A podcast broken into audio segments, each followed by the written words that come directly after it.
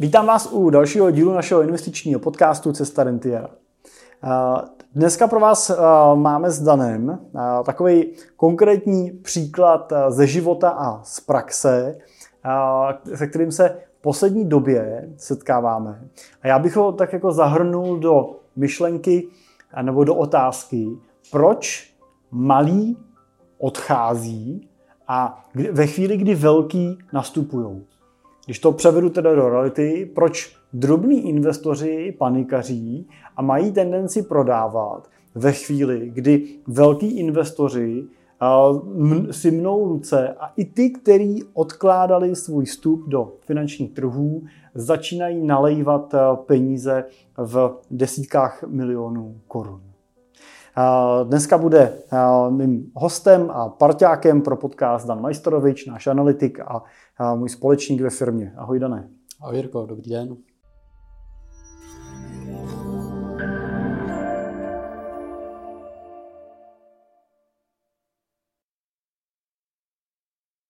Dané, zkus, ty jsi přišel s tím příkladem, tak zkus jenom říct ten příběh, který tak jako odráží to téma, kterým já jsem vykopnul ten dnešní díl. Tak ono to vychází z toho a, e, a není to ojedinělý příklad. Je to právě věc, kterou řešíme teď u pár klientů, kdy jsme v nelehké situaci z pohledu těch finančních trhů, z pohledu našich emocí, toho, jak, jak to na nás působí. Po dlouhé době přišly ty dlouhé propady a je přirozen, že máme obavy. Bylo by divné, kdyby jsme žádné obavy neměli nebo nepřemýšleli jsme nad nějakou možností rizika toho, abych o peníze nepřišel, nebo že mi vadí, že eh, hodnota mých peněz klesla o 20%. To nikdo nevidíme rád. Eh, ale eh, druhá věc je, pokud už jsem zkušenější investor, tak jsem schopný tady ty obavy v sobě, řekněme, utlumit a racionalizovat a přetočit je a vnímat je spíš jako tu příležitost, to znamená spíš vstupovat do toho trhu. Ale ne každý to takhle má. A vidím právě úřady těch menších investorů, nebo minimálně úřady klientů, kteří u nás mají uloženou menší úložku, eh, že tomu podléhají. Že podléhají tomu stresu a těm vnějším vlivům toho, že je tady ta recese, že tam vidí pokles na těch eh, svých portfoliích.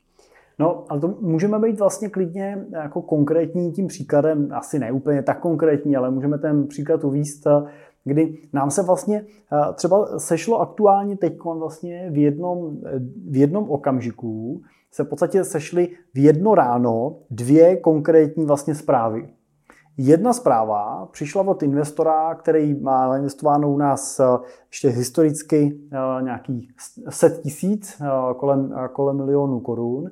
A druhá zpráva přišla od investora, s kterým rozinvestováváme od začátku Eh, roku jeho portfolia v několika desítkách milionů korun a, který vlastně vyčkávalo eh, teď eh, přes prázdniny na určitou hodnotu indexu S&P 500, při kterým, při kterým byla motivace toho klienta zrychlit to tempo nákupu. To znamená, on byl zainvestovaný z části a částí hotovosti čekal.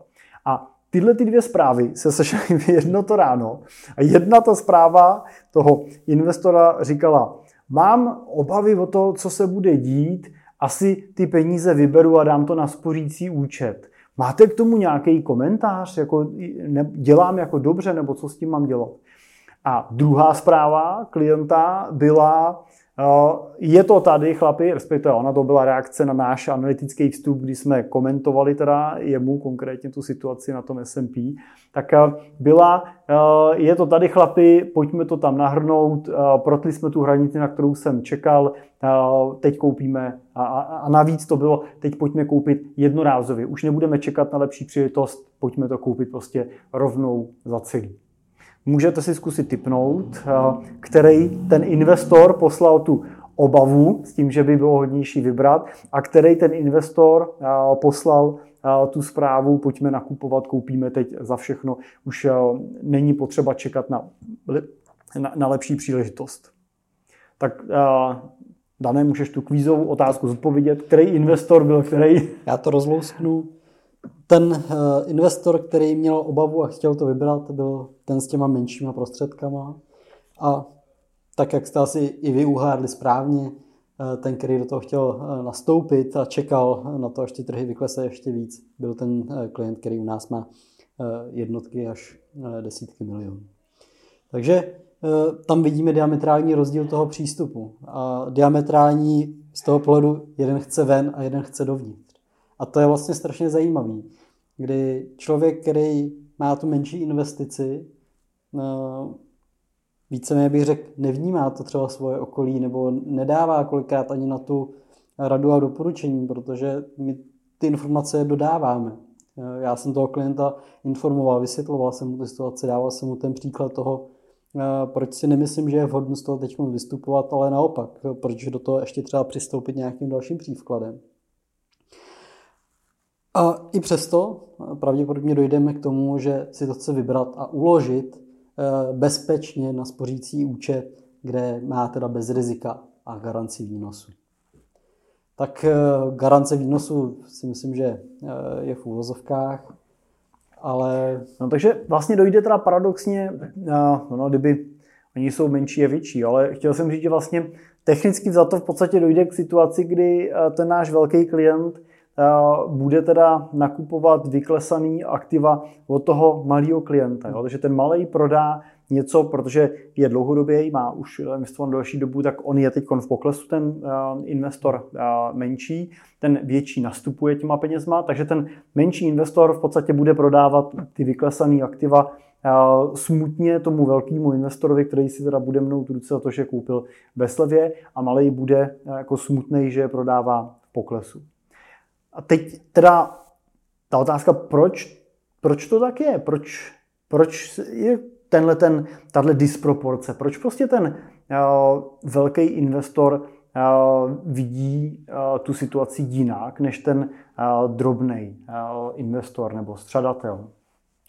Tak těch důvodů může být celá řada, ale uh, jeden z kterých takový se velmi dobře nabízí je to, že ten velký investor uh, pořád investuje nějakou část majetku, byť ne zanedbatelnou, ale nějakou část majetku, který si můžeme říct, že uh, má pravděpodobně ještě další objem prostředků. A když se s touhle částí majetku něco stane, tak uh, to s nás asi přejde.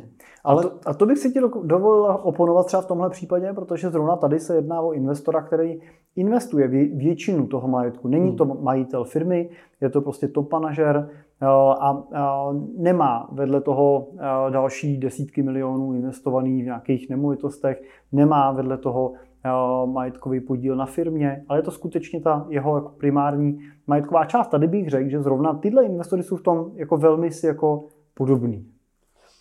Tak v tom případě už je to o tom, jak eh, moc ten člověk je v tom vzdělaný, jak moc eh, je ochotný naslouchat i nějakým radám poradců, jako jsme my, Eh, a jak moc eh, je, já nechci říct kvalifikovaný, to je takový špatné slovo, ale jak moc je informovaný v té oblasti, jak moc je ochotný sledovat nějaké informace k tomu, eh, tam bych řekl, že bude diametrální rozdíl. A i to tak jako vnímám, protože velmi často se mi to potvrzuje, když se bavím s těma, s těma dvěma typama klientů, tak velmi často ty klienti s menší investicí Eh, ten trh sledují, ale neodebírají eh, ty informace třeba od nás. Nesledují nás, nejsou informovaní o té situaci a když se tam na stejnou otázku, jestli následují nebo čtou ty materiály, ty informace k těm trhům, který vám eh, dáváme klientům, tak tam přesně naopak slyším odpovědi vždycky, jo, jo, věděl jsem v podstatě všechno. A tam vidím potom ten zásadní rozdíl v té informovanosti a toho, eh, jak moc jsem ochotný eh, změnit to své uvažování, v tom být ten informovaný eh, a racionalizovat si to a oprostit se trošku od těch obav a versus tomu opaku. To je zajímavá otázka, co říkáš, takže bychom si mohli říct, že to je jako ochota a schopnost nechat si vlastně poradit. Přijde mi to tak. Protože mně teda taky občas přijde, že si nás ty klienti najmou, platí nám peníze za tu práci a musím teda říct, že naprostá většina našich klientů, a my jsme samozřejmě za to vděční, tak si nás najímá právě pro nějakou odbornost a proto, aby ty věci nemuseli řešit sami. A, a berou ty rady, vychází z nich, debatujeme o nich, přemýšlíme, vedeme k tomu nějaké polemiky, ale vlastně řídíme se pak nějakým společným závěrem, ke kterému dojdeme. Ale pak samozřejmě jsou i klienti, kteří mají vlastně jako v tom, tom směru svoji hlavu, až občas vedeme jako tu diskuzi, jo, jestli pokládám tu otázku, proč tam vlastně mají poradce, jo, proč, proč vlastně tam mají poradce, když stejně vlastně jsou pod tím tlakem, stejně jsou pořád pod tlakem různých novin, médií a tak dál. Snaží se rozhodovat, co je jako nejlepší, jenomže se pak samozřejmě dostávají pod tlak různých názorů, různých informací ze všech různých stran a to dělá jedinou věc, a to je to, že vás to dostává prostě do stresu, dostává vás to do rozhodovací paralýzy a výsledkem toho samozřejmě pak snadno může být špatný rozhodnutí, protože ho nedá, neděláte na základě nějaký fundovaný strategie, analýzy, ale děláte ho jenom prostě pod tlakem a z obavy, aby, a je to, myslím, příklad i toho investora drobnějšího, který jsme zmiňovali, pod tím strachem z toho, abych nepřišel o víc. Tak já teď radši prodám, dám to na spořící účet, protože tam aspoň vím, že budu mít teda to, co jsem tam dal, plus nějaký uh, úrok k tomu navíc,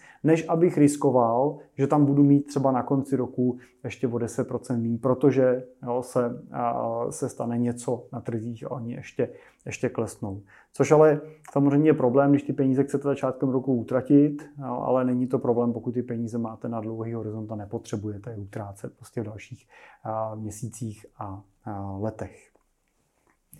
Tak eh, co bys třeba poradil jako investorům, který teda jsou třeba našima klientama, jak, jak vlastně se uh, ubránit těm těm uh, emočním uh, prodejům a jak vlastně to udělat, abych se byl schopný chovat jako, uh, jako ty zkušení investoři, uh, který toho majetku mají víc. Mimochodem, jenom si říkám, že je to často tak, že to, že mají některý ty investoři toho majetku dramaticky víc než jiný, není většinou náhoda. Jo? většinou to, že prostě mám desítky milionů korun a mám třeba takhle jako bo, bohatý portfolio a, dokážu s ním pracovat, tak není úplně to, že jsem se někam na něco trefil a možná i od nich se můžeme něco naučit pozorováním těchto zkušených. Myslím, že si dal teďka právě jednu dobrou radu podívat se na to, jak to dělají třeba ty úspěšní vedle nás.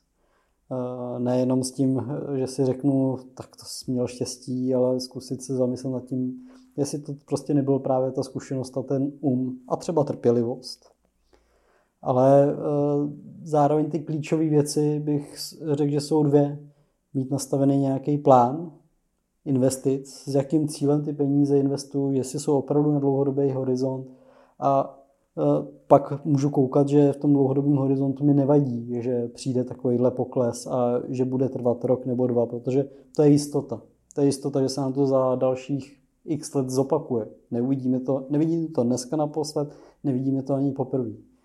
A další věc je uh, mít tu důvěru v to. Pokud se pro to rozhodnu, tak bych e, měl tomu svým plánu důvěřovat Nikdo neříká ho prověř, že ho nemáte prověřovat a kontrolovat a aktualizovat v čase. A měl bych se proto rozhodnout, důvěřovat mu a nesnažit se do toho tahat a znehodnotit se ho dalšíma 20 zdrojema, protože to vás přesně dostane do rozhodovací paralýzy. Budete mít problém e, si říct, co je správně, co je špatně. Takže důvěra tady hraje velkou roli.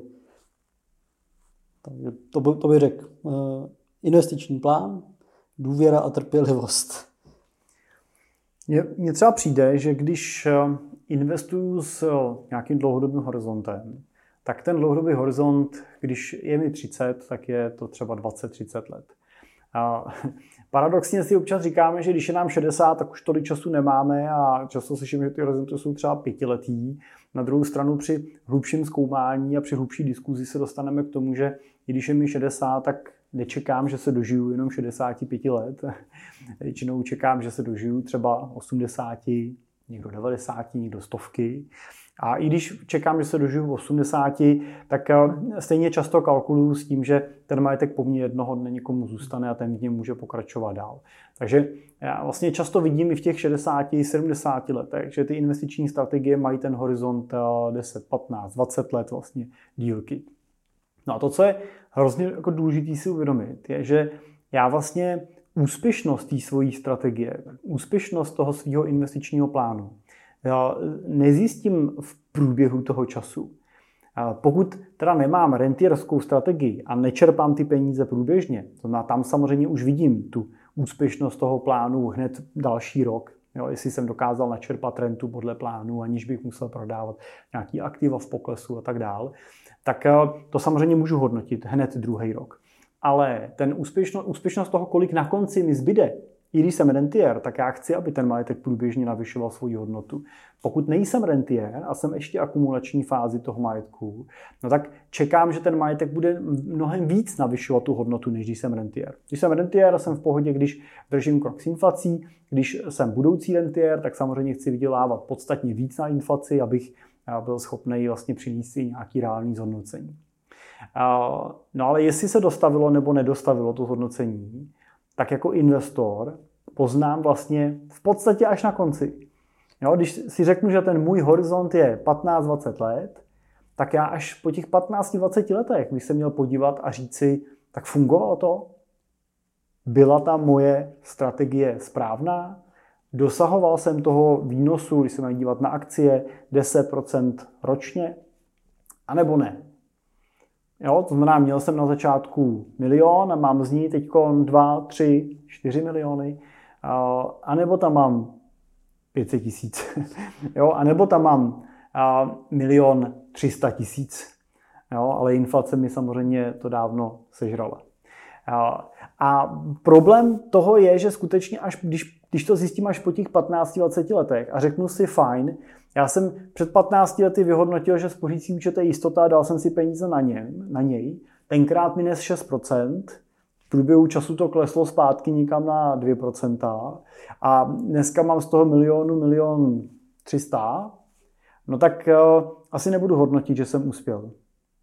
Protože samozřejmě ta, ta inflace v mezičase mi z toho milionu udělala hodnotu půl milionu a já bych potřeboval mít aspoň 2 miliony, abych byl na svým. Jo, takže tam jsem neúspěl. Pokud jsem ten trh třeba časoval, spekuloval jsem, zkoušel jsem kupovat nějaké věci, vsázel jsem na nějaké alternativní investice, koupil jsem si nějaký, koupil jsem si nějaký český korporátní dluhopisy, které slibovaly výnos 12% garantovaně a ona z nich půlka nevyšla, nesplatili mi to a já mám dneska z toho milionu 500 tisíc, tak to asi jsem na první pohled neuspěl s tou svojí strategií. A po 20 letech můžu s velkou zkušeností říct, že tudy cesta nejede. Ať už to byly ty dluhopisy, nebo to byla hotovost. A pak je tam varianta, že jsem byl opravdu ve variantě šípkový růženky, byl jsem pasivní dlouhodobý investor, koupil jsem si nějaký akciový index, je vlastně jedno jaký, globální pokud možno, držel jsem ho celou dobu a i přes dramatický vlny, který ten index čase dělal, jsem na konci skončil výsledkem 10%, to znamená skutečně dneska mi ten milion udělal několik, eh, mnohonásobek jo, toho, toho původního vkladu. Jo, mám 4-5 milionů z toho. A dívám se na to a můžu hodnotit, že jsem uspěl. A, to, co já vidím jako problém, je to, že to už je pozdě že pokud budete k té svojí strategii přistupovat tímhle způsobem a řeknete si, zkusím to, uvidím, no tak prostě na konci máte tři možnosti, jak dopadnete. Buď dopadnete sou-sou, tak nějak, nebo dopadnete blbě, a nebo dopadnete skvěle, nebo dobře. Jo? Jenomže vy nemůžete dopadnout tak nějak, vy nemůžete dopadnout blbě, vy máte jenom jednu šanci abyste dopadli dobře nebo skvěle. A protože za 20 let od teďka už nebudete mít šanci těch 20 let znovu zopakovat, pokud je vám 50, 60, tak vám to dramaticky jako krátí potenciální horizont. Pokud je vám 30 dobrý, ještě máte šanci do těch 50 něco s tím udělat, jenomže pokud jste přišli do těch 20 let prostě na tom výnosu, tak vám to ubralo potenciál mnoha milionů, prostě, který jste mohli mít připravený a mohli jste být skutečně v těch 60 potom multimilionáři, tak o tu, tu šanci jste třeba přišli. Takže tady podle mě platí to, že na experimenty úplně není prostor. Experimentujme, ale jenom s částí peněz, se kterou si můžeme dovolit experimentovat, kterou když prostě to nedopadne, tak fajn, tak pokud mám 20 milionů k investicím a s milionem si budu hrát, no tak se nic nestane, no tak prostě z toho milionu budu mít pak 2, 3, 4, nebo z toho budu mít nula, dobrý, no ale pokud z těch 19 budu mít prostě ten násobek, tak je vlastně všechno v pořádku. Ale uh, pokud z těch 19 pak budu mít 10, no tak to úplně v pořádku není a fungovat to nebude. Jak tohle třeba vidíš ty ze svojí zkušenosti, třeba klientský? To vidím úplně stejně a velmi často eh, vidím, a vezmu to i historicky z těch menších klientů, oni by si vlastně chtěli hrozně hrát. Občas je to přirozen. Je přirozen, že si chceme experimentovat, když jsme mladí. No, máme na to ten čas a chceme vyčlenit část těch prostředků, ale třeba ty prostředky úplně nemáme a pak pro to hraní používáme ty hlavní prostředky, které bychom měli použít pro to budování toho základního kamene. Takže to velmi často vnímám u mladých lidí. Na druhou stranu ze strany našich klientů tomu tak není. Většinou ty, co si takhle chtějí hrát, tak našimi klienty nejsou. Ale stávají se uh, i mladí lidi našimi klienty. Uh, oni experimentují nebo koncentrují se na svoji činnost a většinou to je nějaký podnikání, nebo to, že jsou prostě top manažery, nebo prostě Eh, jedou nějakou vysokou expertízu a tím oni experimentují a vydělávají dostatek peněz pro to. A takhle vydělané peníze oni potom investují eh, v uvozovkách do toho nudného investičního světa, tak jak si ho popsal, do nějakého pasivního indexu nebo portfolia složený z těch pasivních indexů a budují si tu svoji základnu toho bezpečného majetku, ze kterého pak jednoho dne Eh, vědí, že budou mít násobky, ať už tím, že tam do toho přidávají průběžně, tak i tím eh, průměrným zhodnocením, který o to můžou očekávat. A nedělají ty ukvapené závěry potom. Takže tam vnímám a vnímám tam i velmi často ten požadavek, že chtějí mít eh, nějakou část peněz, kterou si můžou třeba hrát. Ale tady tu většinou část těch peněz vnímám u lidí, kterým je dneska třeba 45, 45, 50, už mají nějaký základní kámen postavený, tak eh, velmi často tam je debata, já bych si chtěl nechat, a teď si doplňte číslovku, třeba 200-300 tisíc, na to, že si zkouším tady obchodovat akcie. A mě nevadí, že to když tak prodělám. Mně se prostě líbí, chci to zkusit. Tak eh, tam to je, ale Vemte si přesně, co říkám, 200-300 tisíc, ale ten člověk eh, má zainvestováno třeba 5 milionů v tom základním kameni v těch bezpečných investicích. A bere z toho těch 200-300 tisíc, kterým si chce hrát. Takže to bych bral jako hlavní. A nehledají eh, to, že si na těch eh, penězích na hraní pohádkově zbohatnou tam je opravdu cílem to, že se třeba chtějí něco naučit, nebo že to baví, že chtějí investovat do nějakého segmentu, nebo že chtějí podpořit nějakou věc, která je jim blízká, že to tam vnímám. Je třeba zajímavý, eh, co říkáš eh, s těma prostředkama na to hraní, eh, protože já třeba potom u těch našich větších investorů, kde třeba se staráme o vysoké desítky milionů nebo stovky milionů korun, tak tam to většinou moc nevidím. A ono je to většinou tak, že proč si necháš nějaký kousek peněz na hraní?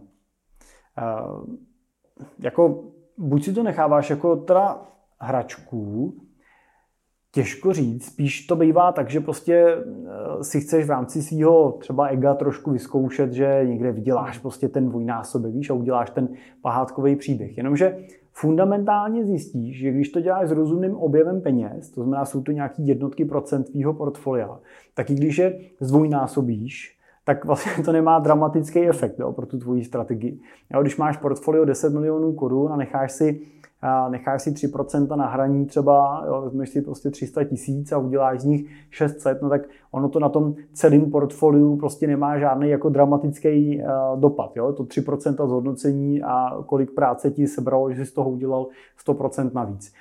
Děláme to proto, že když z těch, když z těch 300 jo, uděláš nakonec nula, no tak jsou to 3% mínus a ten zbytek toho portfolia to bez problému vykompenzuje. Takže pro ten dlouhodobý efekt to samo o sobě nemá žádnou jako zásadní roli.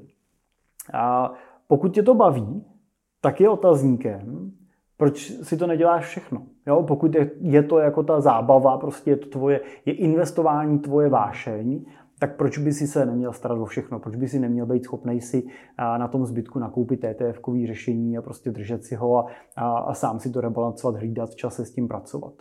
Jo, takže to, to je jako otazník.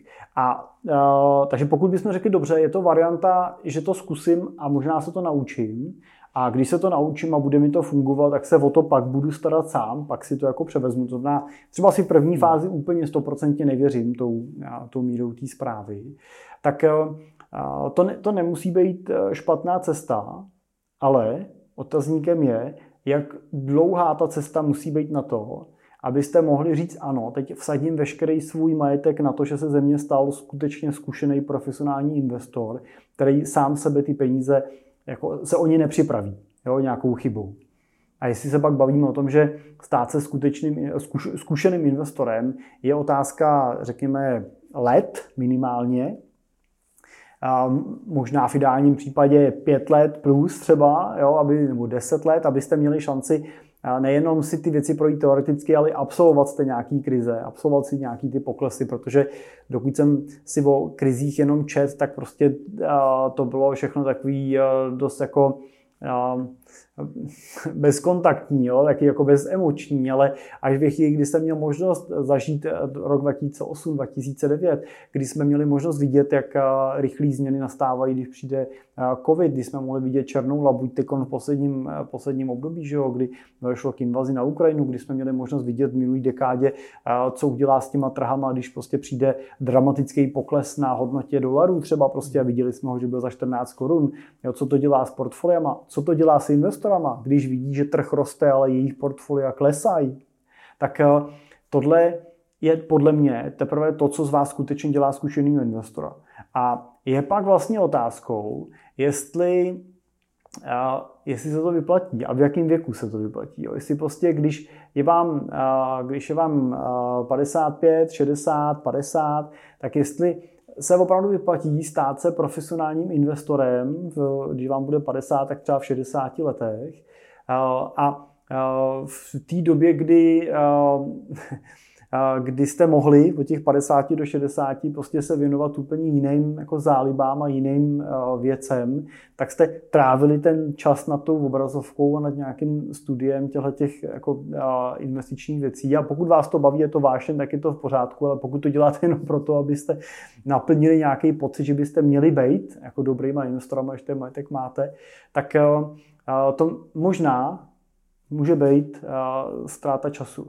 Protože v 60 letech zjistíte, že teda dobře, pokud jste to dělali dobře, naučili jste se, tak, tak umíte, pochopili jste nějaký základní principy fungování trhů a začínáte se s tím sami, se v tom sami orientovat. Jenomže to už je ještě mnohem víc věk, kdy vidím, že in, že investoři úplně jinak přehodnocují svůj čas a úplně jinak přehodnocují priority a staví úplně jiné věci na ten piedestal těch svých jako zájmů, než eh, to, kolik procent vydělají v portfoliu. Najednou už to není to téma s chlapama do hospody na večer, jo, že teď jsem koupil tohle, prodal jsem tohle, to je super. Najednou zjistíte, že tu vaší skupinu, ten okruh lidí kolem vás to vlastně nezajímá že na tom ani vaší manželce úplně nesejde, jestli máte, jestli máte milionů 20, anebo jich máte 22, protože jste udělal skvělý rozhodnutí. Ale to, co jí bude zajímat mnohem víc, jestli jste jí umožnil to, že strávila čas se svýma vnoučatama, jestli vaše děti byly ochotní vám je přivíst, jestli s váma chtějí strávit nějaký čas, jestli vaši kamarádi s váma pojedou někam na dovolenou, jestli máte čas na ní, jet s ní na tu dovolenou a možná, jestli na té dovolený ten čas trávíte spolu, anebo po večerech eh, sledujete na obrazovce mobilu soupcový grafy a přemýšlíte, co máte koupit a prodat. A začnete zjišťovat, že jsou ty priority jinde a jiný. A to je podle mě to, co by si měl každý ten člověk položit, tuto otázku, jestli má tu potřebu stát se profesionálním investorem, pak samozřejmě je to v pořádku a je to profese jako každá jiná, kterou se může živit a může se jim stát. A nebo jestli je to jenom ten pocit toho, že bych měl být a teď se tomu proto tady budu věnovat a většina těch lidí k tomu stejně nikdy nedojde. A je otázka, jestli má smysl trávit eh, eh, i kdyby hodiny času prostě eh, třeba týdně tím, že se budu snažit jako vyspekulovat si z těch pokud možno 3, 4, 5 toho svého portfolia nějaký jako zázračný výsledek pro to, abych ve většině případů zjistil, že ne. Možná v tomhle bych řekl, že jako mnohem větší zisk vám přinese to, když oprášíte třeba tu sbírku známek. A budete zase zvát, možná v určitým věku už potom bobky dvů, na, na, na sbírku motýlů prostě.